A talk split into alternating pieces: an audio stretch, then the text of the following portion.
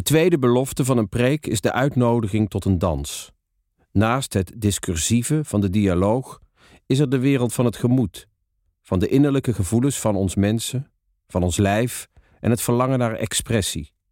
Ons innerlijk is een compendium van stemmingen en blokkades. Er is dorheid, aanvechting en de dreiging van de dood. Er is hoop op recht en schoonheid en soms een mad desire to dance, zoals Elie Wiesel schreef. We bewegen ons in deze taal bewust naar de wereld van de muziek, de lijfelijkheid en de vervoering om die dimensie te benoemen. Tabita, daar zitten we dan. Ja.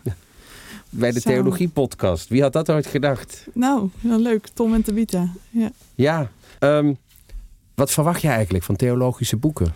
Ja, voor mij is een goed theologisch boek toch een boek wat zowel put uit de traditie als de verbinding weet te maken met vandaag de dag en de thema's die nu spelen. En daar een link tussen kunnen leggen en die actualiteit eh, kunnen benadrukken. Dus een beetje van vroeger en een beetje van nu en nog een beetje toekomst. Ja, het liefst wel. Ja, Zou je het zo zeggen? ja dat denk ik wel. Ja. Kun, kun je, ehm, wat doe je nu in het leven? Ja, dit jaar ben ik de jonge theoloog des Vaderlands. Dat is een hele leuke rol waarbij ik eh, ja, de ambassadeur ben van de theologie. En ook als jonge theoloog veel met eh, jonge mensen en jonge generaties bezig ben. En daarom ook in deze hoedanigheid bij de podcast. Maar we worden allemaal oud op een dag. Ja, ja, jij ook. ja, Want ja. waar, wat doe jij? Ja, ik ben wat ouder, inderdaad. Eh, ik, eh, ik ben predikant in de Wassenaar en werk daarnaast bij de afdeling innovatie van de EO om televisieprogramma's te bedenken. Mooi, ja. Dan zijn Dus- we elkaar ook al een keer Ja, tegengekomen. we zijn elkaar tegengekomen. We hebben een kleine geschiedenis met elkaar. We hebben de nieuwjaarszegen samen gedaan. Ik achter de schermen en jij ervoor. En die was Ja, dat was leuk. de nationale nieuwjaarszegen. Maar dit is ook ons nieuwe begin. Dus eh, Zeker. laten we beginnen. Ja.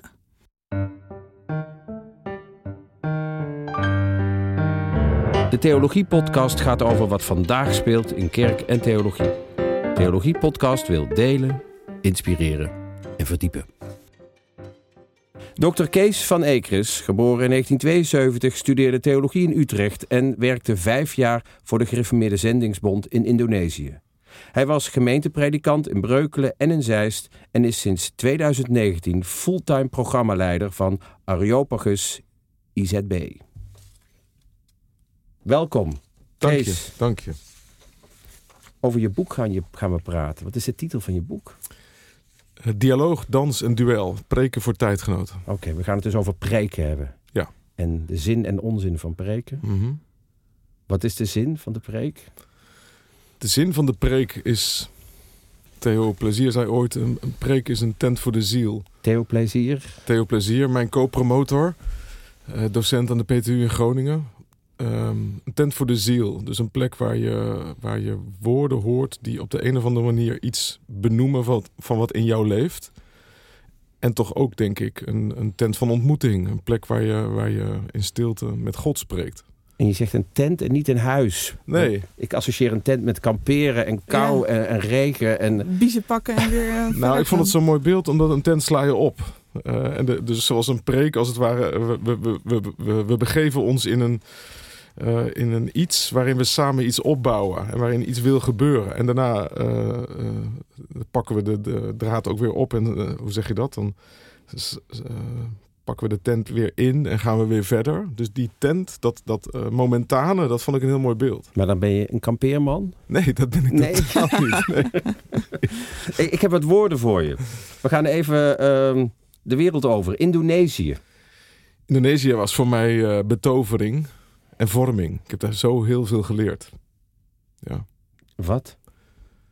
Andere culturen, totaal andere mensen met een heel ander emotioneel leven, met een andere godsdienst, met een andere landschap en geografie, andere geschiedenis. Maar neem me mee naar Indonesië. Ik kom aan, ik land daar op het vliegveld in Jakarta. Jij staat klaar. Waar neem je me mee naartoe? Ik neem je mee naar. eh, we gaan via Jakarta gaan we naar eh, de, het stadje waar wij woonden, Salatiga. En dan ga je mee naar mijn kampong. We woonden in een eh, totaal kleine gemeenschap met Indonesische mensen, geen enkele westerling. 80% moslim.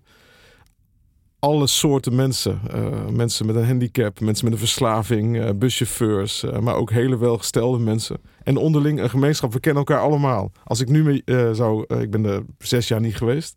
iedereen zou me binnen uitnodigen en zeggen: hey, je bent er weer. Hm. En het fascinerende, niets is daar veranderd. Ik bedoel, wij, wij veranderen per twee jaar ons bankstel. Daar is een, een statische wereld. Mensen hebben geen geld om zomaar andere dingen te kopen. Dus die, die wereld bestaat nog. Daar kun je naartoe. En dan is die er.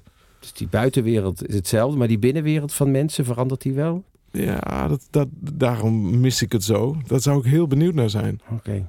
Ja. Nou, we gaan terug naar Nederland en uh, we komen aan in Breukelen. Eh, ik kwam dus uit Indonesië terug in Breukelen en dat, die contrasten waren enorm. Van echte armoede naar, naar echte rijkdom. En van echte een uh, religieuze samenleving naar een echt seculiere samenleving. En van een best wel uh, sterke kerkelijke gemeenschap naar een, een, een, een, worstelende kleine kerkelijke gemeenschap om te overleven. En ikzelf, uh, wij hadden ook pittige jaren in onze familie, familieleven. Uh, ook heel vormend dus, maar ook wel jaren waar, uh, waar ik fix aan de bak moest. Hoe oud was je toen?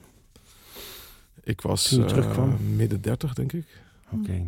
Dus je hebt het over de, over de rijkdom hier, qua welvaart, maar mhm. ook een soort geestelijk misschien armoede juist. Dus zie je daar een verband tussen, dat dat in Indonesië precies omgekeerd was? Ja, kijk, armoede is nooit mooi. Dat heb ik in Indonesië wel geleerd. Uh, en armoede doet ook iets aan je, waardoor je, waardoor je misschien andere houvast zoekt of een andere uitweg zoekt uit, uit je ellende. En rijkdom kan het effect hebben dat je misschien afstomt. Of misschien uh, genoeg hebt om, uh, om dat je helemaal niks, niks meer verlangt of zo. Dat kan. Maar goed, daar komen we nog wel op. Ik ben ook wel erg huiverig voor stereotyperingen. Hmm. armoede kan je ook afstompen. En rijkdom kan je ook ontevreden maken in de zin van dat je denkt, ja, dit is het niet. Ik, ik zoek andere dingen. En, en waar voel jij je thuis? Breukelen of Indonesië? Ja, dat is een goede vraag. Want in Indonesië heb ik gevoeld dat ik echt Europees mens ben. In alles. Europees zeg je? Europees. Niet, niet Nederlander, ja, Europees. Nou ja, Nederlander, dat... Nederlander was ook wel, uh, het was in de tijd van Wilders. En af en toe uh, praat ik eens met mijn, met mijn buren over de dingen die in Nederland geroepen werden over moslims. En dan, dan zag ik de verbijstering en ook de, de, werkelijke schoffering. En het onbegrip dat mensen zo kunnen worden. Ehm, maar goed, ik, uh, hoezeer ik daarvan mensen hield, ik voelde ook dat ik anders was. Met een ander emotioneel leven, met andere gedachten, met een andere rationaliteit ook. En, en noem eens een gedachte waaruit blijkt dat jij anders was, bent. We hadden een straat. Prachtig. Wij woonden aan, aan, aan, een straat die naar beneden glooide. En, en, zoals je misschien weet, in Indonesië rijdt een heel gezin met acht mensen op een klein brommertje. En dat ging ook nog naar beneden. Uh, dus iedereen raasde die weg door. En dan was er een kruispunt. Er gebeurden altijd ongelukken. En mijn hele, al mijn buren zeiden: ja, er komt omdat er geesten op dat kruispunt zitten. Een, een geesten, geest. Geesten laten mensen schrikken. Okay, okay. en dan val je van die brommer af. Spoken, spoken Ik dacht met mijn, met mijn burgerlijke Nederlandse uh, rotonde en het is voorbij. Ja, een paar verkeersborden aan de Dus die botsing van interpretaties van het leven. Dat, ja, in, intrigerend. En, maar, vergeet niet, ze konden die verhalen zo vertellen dat je denkt, ja, wacht eens even. Dat is eigenlijk wel heel... Misschien is het waar. zoiets. Um, predikantschap. Het, wat roept dat bij je op? Het predikantschap. Ik vind het steeds meer echt een eer. Ja? Ja. Om op die rotonde van mensen jouw verhaal te vertellen? Nou, nee, ook maar om, om uh, in mensenlevens te zijn. Om vertrouwen te krijgen. Uh, fascinerend dat mensen, dat het dus ook zo het archetype is, denk ik. De priester, de, de predikant, de mens die te vertrouwen is en die, waar je kan biechten en waar je open bent. Uh, en, en, dat verbinden met uh, inderdaad ook een preek waarin mensen zich herkennen. Of, of, waar mensen misschien ook het nodig hebben om tegengesproken te worden, maar dat aankunnen van jou, omdat, omdat ze jou kennen en omdat je wat gedeeld hebt. En, en ben jij dat ook, al die verwachtingen die mensen van een predikant hebben? Uh, Heb je altijd een woord, een stichtelijk woord paraat? Nee, nee. Nee, maar ik ben wel, uh, daarom denk ik dat het ook een heel intensief uh, ja, roeping is. Ik ben wel bereid om het te geven aan, aan de situatie zoals die is. Ik denk met je mee. Ik bid met je mee. En ik weet, als ik, niet, als ik het niet weet, zeg ik het ook. Maar laten we, laten we een uur zoeken. Ik ben ik, jij ben jij. God is er. Laten we ons openen voor wat, wat kan gebeuren. En dat is het gebed. Maar wat is die preek dan in, in dat predikantschap? Nou, daarom zit de dialoog uh, als eerste woord in de titel. De, de preek is ook een voortzetting van dat gesprek, in zekere zin. Dus... Maar niemand zegt iets terug tijdens die preek. Nee, maar, de, de, maar toch gebeurt die dialoog. Dus uh, mensen horen denk ik heel goed dat jij geluisterd hebt naar wat zij zeiden. En dat je die dialoog voortzet op een andere manier. Ja. Okay. Dus eigenlijk kan de dialoog van de preek niet zonder het dialoog van gewoon het één op één gesprek. Of... Nee, dat denk ik. Ja. Waar ging je laatste preek over? Uh, ja, ik zit helaas in een situatie dat ik niet elke week een nieuwe preek kan maken. Nou, we gaan terug naar kerst. kerst. uh, ik, heb, ik heb een paar keer gesproken over, over dezelfde preek over 1 Samuel 3. Uh, de, ik ben in het boek Samuel het bezig, de roeping van Samuel. En ook het oordeel over het huis van Eli. Dus de crisis in, het, in het religieuze leven eigenlijk op dat moment. Maar dan... vertel, schets even het verhaal. 1 Samuel, wat gebeurt er precies? Uh, Hanna, de moeder van Samuel, is, uh, heeft eindelijk toch een kind gekregen. En dat kind staat ze af aan de, aan de tempel die corrupt is geworden. Uh, er is een geslacht aan priesters die aan, aan zichzelf denkt, aan de buik en de onderbuik, om zo maar te zeggen. En dan wordt een kind, een jong kind, geroepen in de nacht. En die weet amper wie God is. En die moet tegen de oude priester, tegen het, oude gezag, zeggen: God zegt nee, er gaat iets anders komen. Dat gebeuren. Dat. Daar heb ik over gepreekt. En, en wat was de boodschap uit die preek? De preek was voor een deel ehm, ging het over de waarheid spreken. Dat, dat uh, Samuel, de jonge jongen, geroepen wordt om de waarheid te zeggen, ook als die confronterend is. Het ging over nieuwe roepingen, over de noodzaak dat af en toe God nieuwe mensen roept die, ja, die nieuwe impuls gegeven eh, wordt eh, aan het geestelijke leven. Um, het was ook wel een soort. Ik heb ooit uh, met Gerrit de Kruijf in een kleine commissie gezeten over www.domineeworden.nl. Daar, ik, daar was ik weer even helemaal terug. Jij was een nieuwe roeping? Nee, maar dat ik jonge mensen weer voor me zag. En dat ik eigenlijk met een soort klem zei: uh, overweeg het is. Het is, het is echt, uh, het doet ertoe en we hebben het nodig. Ja, maar goed, het is over andere mensen. Wat betreft jouzelf, ben jij geroepen? Was jij een nieuwe roeping? Um, dat zou ik niet zo zeggen. Ik, ik, door Indonesië zijn de grote woorden ook wel. Uh, ik, zal, ik, ik herhaal niet zomaar allerlei grote woorden. Roeping is een heel groot woord. Maar ben je, heb je soms in je leven wel een soort wenk of een soort duw geduwd van nou, ga. Dat wel. Kun je kort schetsen die weg naar dat predikantschap voor jou? Ik, ik studeerde eerst bestuurskunde in Enschede. Ik, ik, ik hou en hield van politiek. Uh, ik hou van reizen. Ik wilde eigenlijk iets met diplomatieke dienst of zo. Uh, en dat, uh, na twee jaar uh, kwam er toch een soort, dit is het niet, ik, ik, moet wat anders. En dat, je weet, het is een heel gistend proces. Je, je hebt dat niet gelijk helemaal helder. Maar op een gegeven moment dacht ik, ja, ik, moet, ik, ik, ben, ik ben dit niet.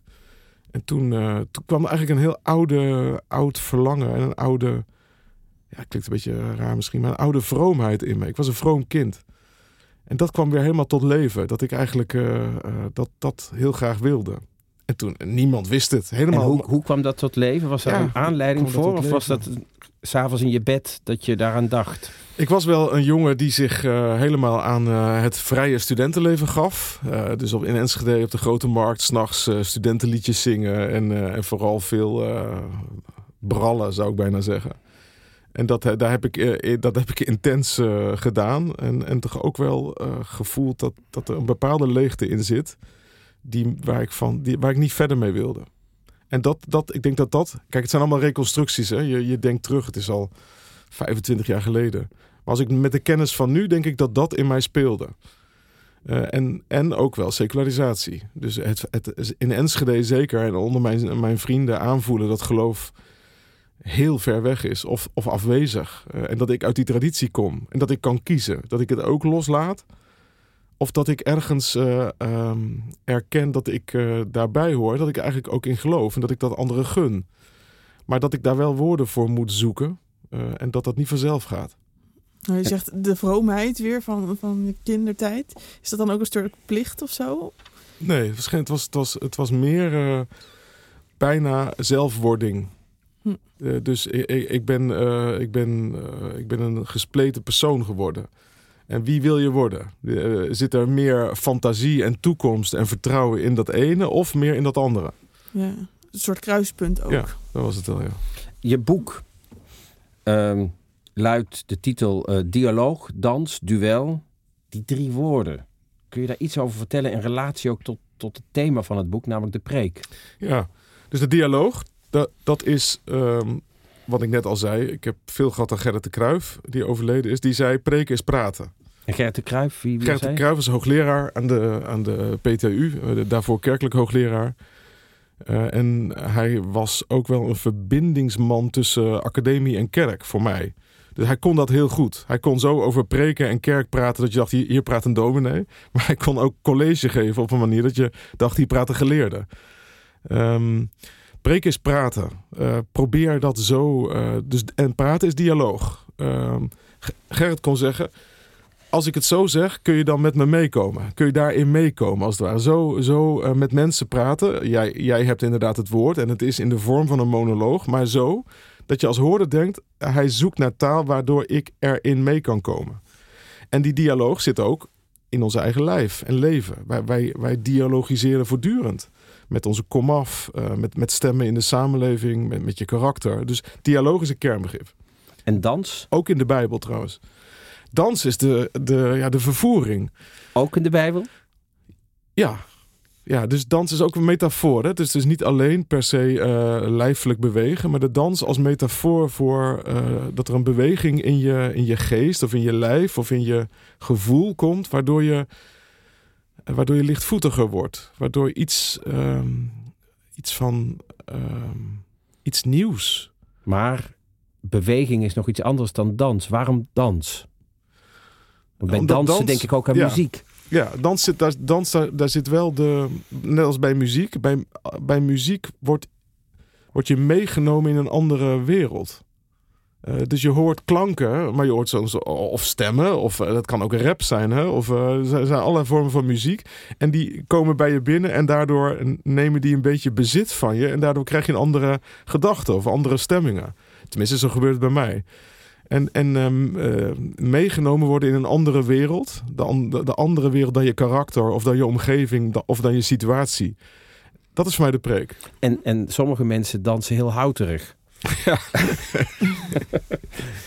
ja maar de, de, als, de kerk is dus een plek waar, de, waar je niet ge, ge, gekeurd wordt op de kwaliteit van je, van je uh, souplesse of zo.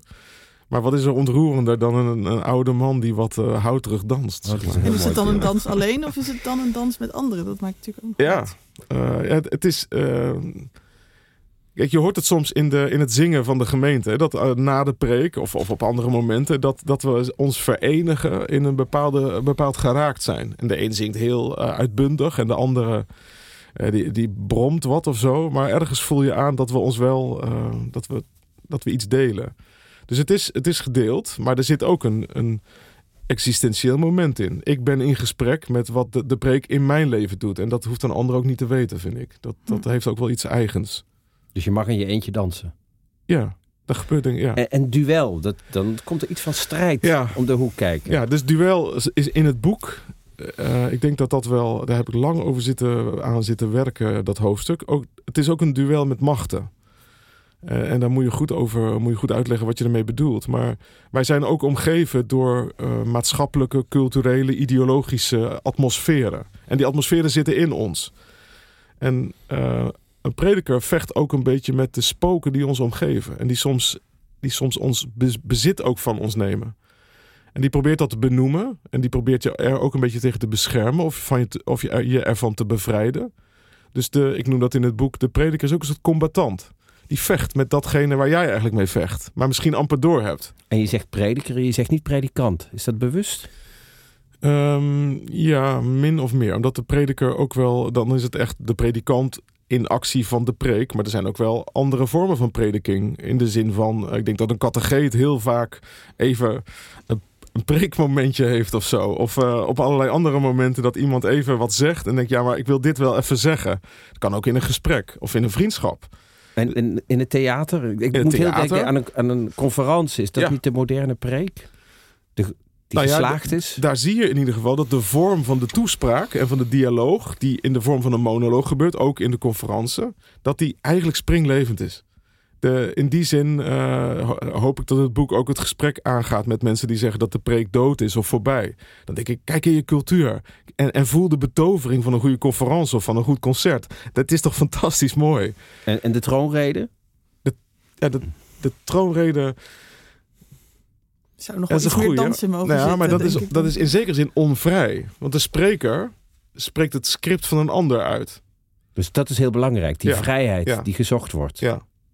Ja. En de echte dialoog.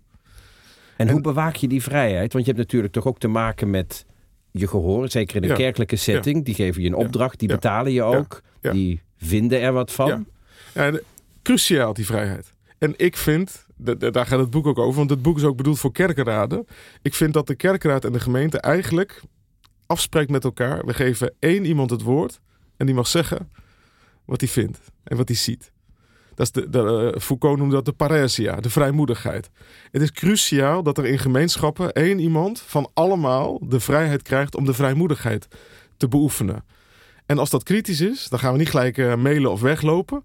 Maar dan eh, accepteren we dat we zeggen: Oké, dit ga ik overwegen. Want wij hebben jou de rol gegeven van het vrije spreken. Cruciaal. Het Maar dat, is klinkt... een, ja, dat is een mooi ideaal, zou ik dan zeggen. Ja. Maar in de praktijk zijn er toch genoeg mensen die eh, brieven eh, gaan schrijven of eh, Nou ja, zich laten horen als het toch iets te veel gaat Opzeggen, schuren. een nieuwe kerk beginnen. ja, nou, daarom moeten we het erover hebben. En moet er een boek komen waarin de kerkenraden lezen. Dat ze zeggen: Oh, is dat de rol van de kerkenraad? Dus dat wij niet eh, als consumenten of critici voortdurend elke. elke maar dat wij zeggen. Eh, het geheim van een eh, kerkdienst is ook de mogelijkheid dat er dingen gezegd worden, misschien ook wel namens God, die, die ons aan het denken zetten en misschien wel tegen de haren strijken. Daar staat de Bijbel natuurlijk vol van. Hoe raar is het dat we, als we een. te- Neem Samuel. Ja, terug dat, naar die dat. Samuel moet zeggen: eh, eh, het is hier eh, verkalkt, het is hier vergiftigd. Als we dat dan niet op de een of andere manier in een preek zouden doordenken van hoe dat voor ons kan betekenen, dat zou toch raar zijn? Ja. Dan doen we die teksten geen recht. Vind je dat de prediker wel altijd bereid moet zijn om daar verantwoording over af te leggen? Of, of toelichting van waarom? En- Kijk, de prediker heeft ook zijn risico's. Die, dat hij zijn eigen allergieën of zijn eigen boosheid eh, eh, projecteert op mensen. Daarom, het begint met het gesprek met mensen waar je van houdt. Kijk, als je, als je mensen haat, moet je je mond houden.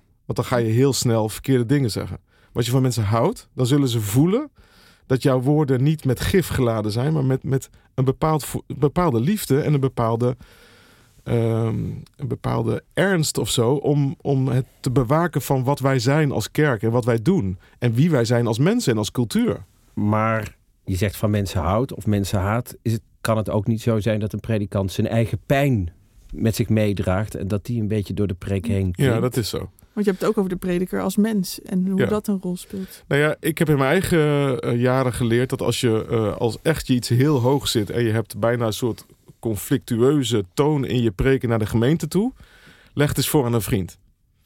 Want je vriend weet donders goed eh, waarin je eigenlijk aan het vechten bent met de gemeente, maar eigenlijk met jezelf of met je eigen pijn. Dat, dat moet je wel wat disciplineerder, vind ik. Want anders, ik, heb, ik zit natuurlijk ook wel eens onder een preek en dan wordt er over mij gesproken als gemeentelid. Waarvan ik denk, eh, ik snap het punt en ik overweeg het ook. Maar volgens mij heeft het op dit moment ook wel heel veel met jezelf te maken.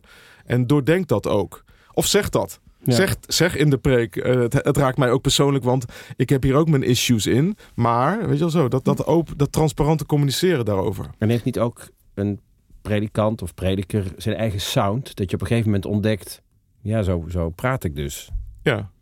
Het is al heel goed als je dat eh, doorkrijgt. Want Wat dat, is jouw sound? Wat kenmerkt jouw preek? Hoe is het met jouw zelfreflectie Ja, eh, ja. gesteld?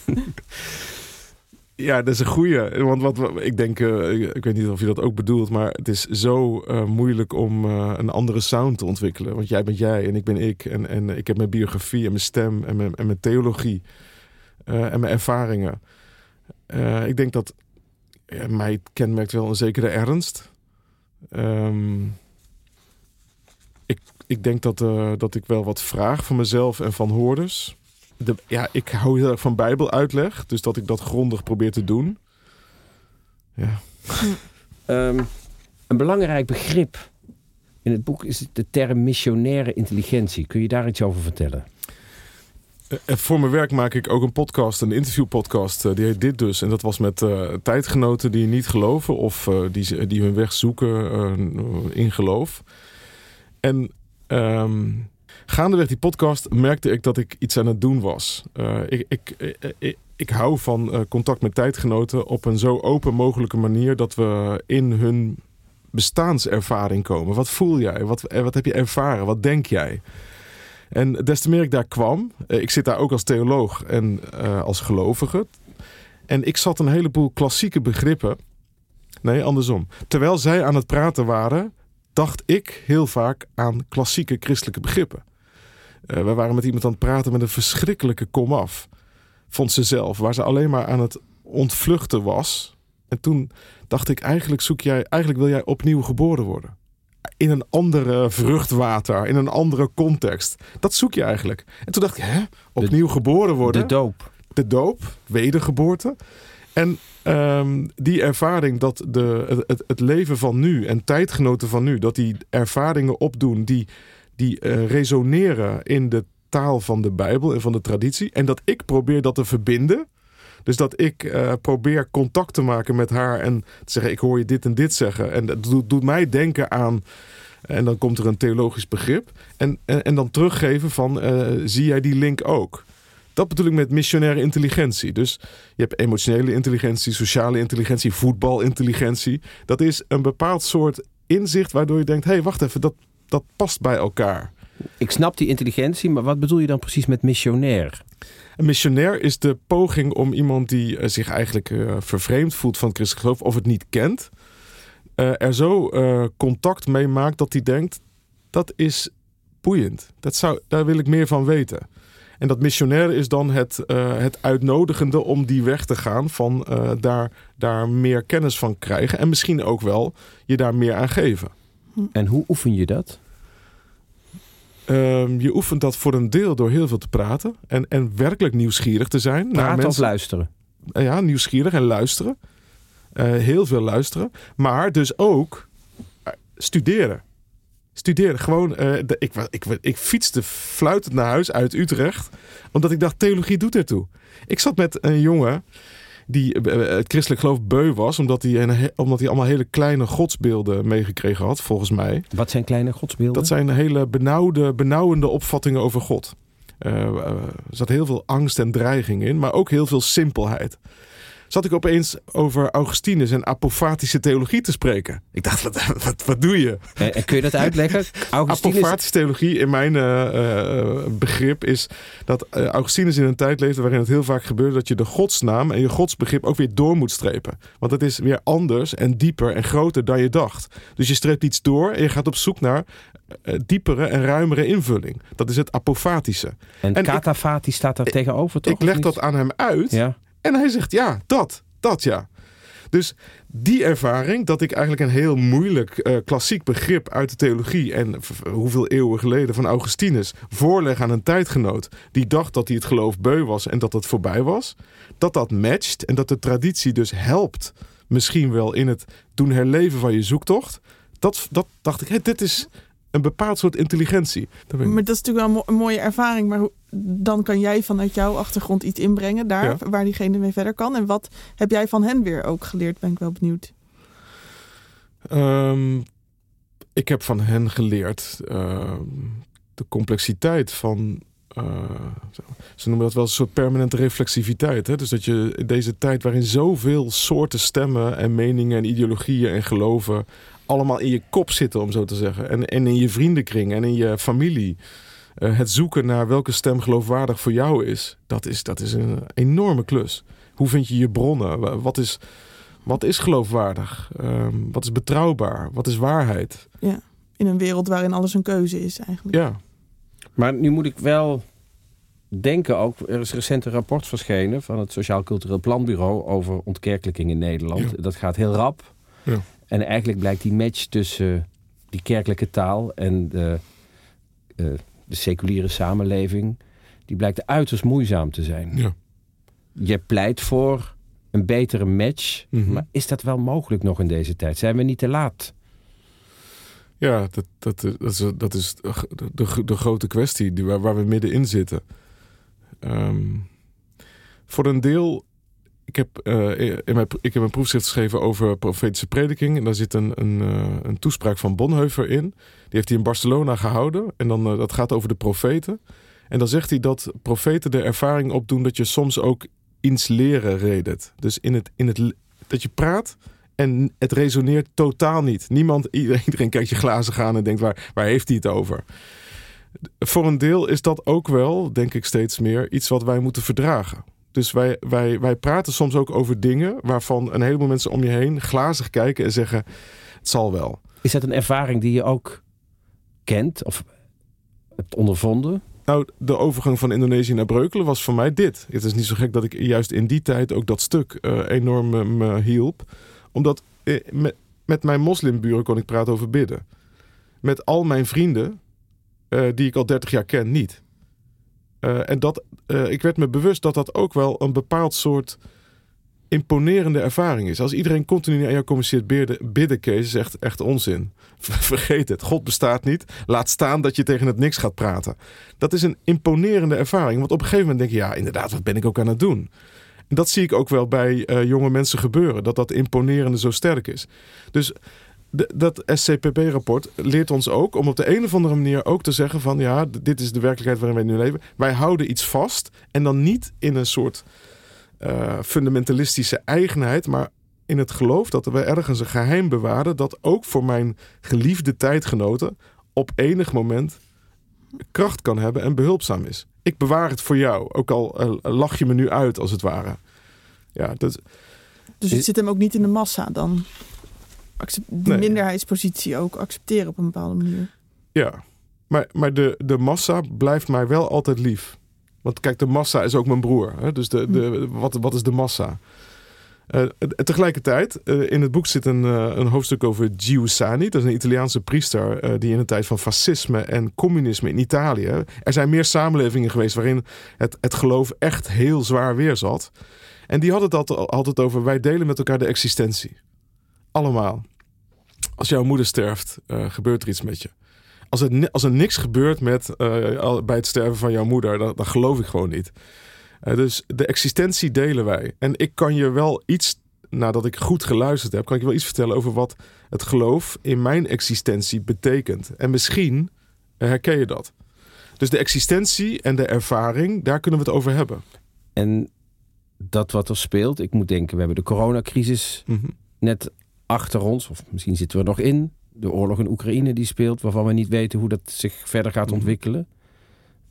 Resoneert dat dan nog op een bepaalde manier? Dat je denkt, nu zijn er omstandigheden waardoor het geloof beter bespreekbaar wordt? Ik denk inderdaad dat uh, als er plekken zijn waar een gemeenschap is die uh, stil is en bidt en nog Kyrie-liederen heeft, waar je af en toe kan janken omdat je niet meer weet uh, wat je moet doen. Als die plekken verdwijnen in onze cultuur, juist als tijden heftiger worden, dan zullen wij volgens mij denken: wat hebben we gedaan? Waarom hebben we die kerken afgebroken?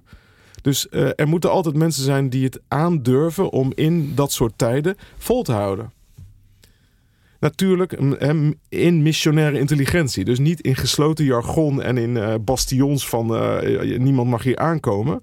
Dat is juist ook wel het, de uitdaging om zo open te blijven terwijl je ook een bepaalde eigenheid bewaart. En als je dit zo zegt, je hebt het over missionaire intelligentie, je hebt het over dat voorbeeld van oude woorden uit de traditie die naar boven kwamen drijven. Zou je, als je denkt aan deze tijd, uh, wat komt er dan bij je bovendrijven aan oude woorden? Of is er een Bijbelverhaal waar je aan denkt? Stel, je zou nu de hoorder van deze podcast iets mogen zeggen. Wat zou je willen zeggen dan? Uh, ik, woon, ik woon in een leefgemeenschap waar we uh, getijdengebeden proberen vol te houden. Vanmorgen uh, las iemand Psalm 31. En opeens zit daar een zin in van... Um, ik, ik nader u met gezwollen ogen of zo. En het is met jonge mensen vooral. Ik merkte opeens dat, dat we allemaal stil werden omdat we, omdat we weten dat in onze gemeenschap verschillende met gezwollen ogen over de gangen lopen. Maar ook dat achter de kamers, wanneer de deuren dicht zijn, dat dat, dat gevoel. Uh, en dan was ook, uh, ik, ik word iedereen aast op me en ik voel me eenzaam.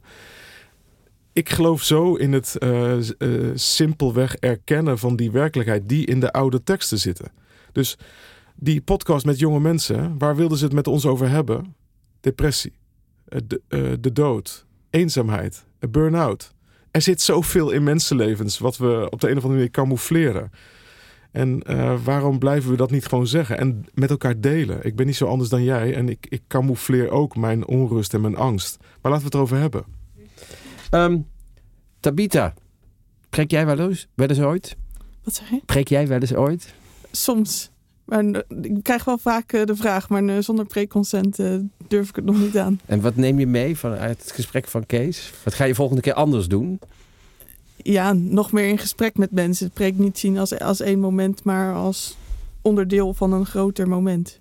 Ja, ik vind dat beeld van die dans heel mooi. En de lichtheid en het feit dat je zegt die vrijheid van spreken, let daarop. Want ik ben soms heel erg geneigd om rekening te houden met de mensen en de conflicten te mijden en te denken als ze het maar mooi vinden.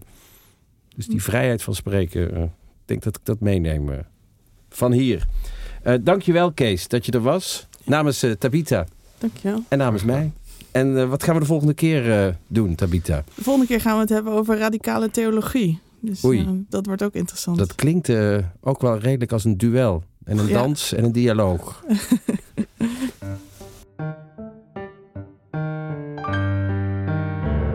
Wist je dat deze podcast onderdeel is van het platform theologie.nl? 1400 theologische blogs, 650 theologische boekrecensies en honderden theologische artikelen staan voor je klaar om te lezen. Als luisteraar hebben we een leuk aanbod voor je. Lees alles op theologie.nl één maand gratis. Ga naar de site en kies lid worden. Gebruik de code podcast tijdens je bestelling. Tot ziens op theologie.nl.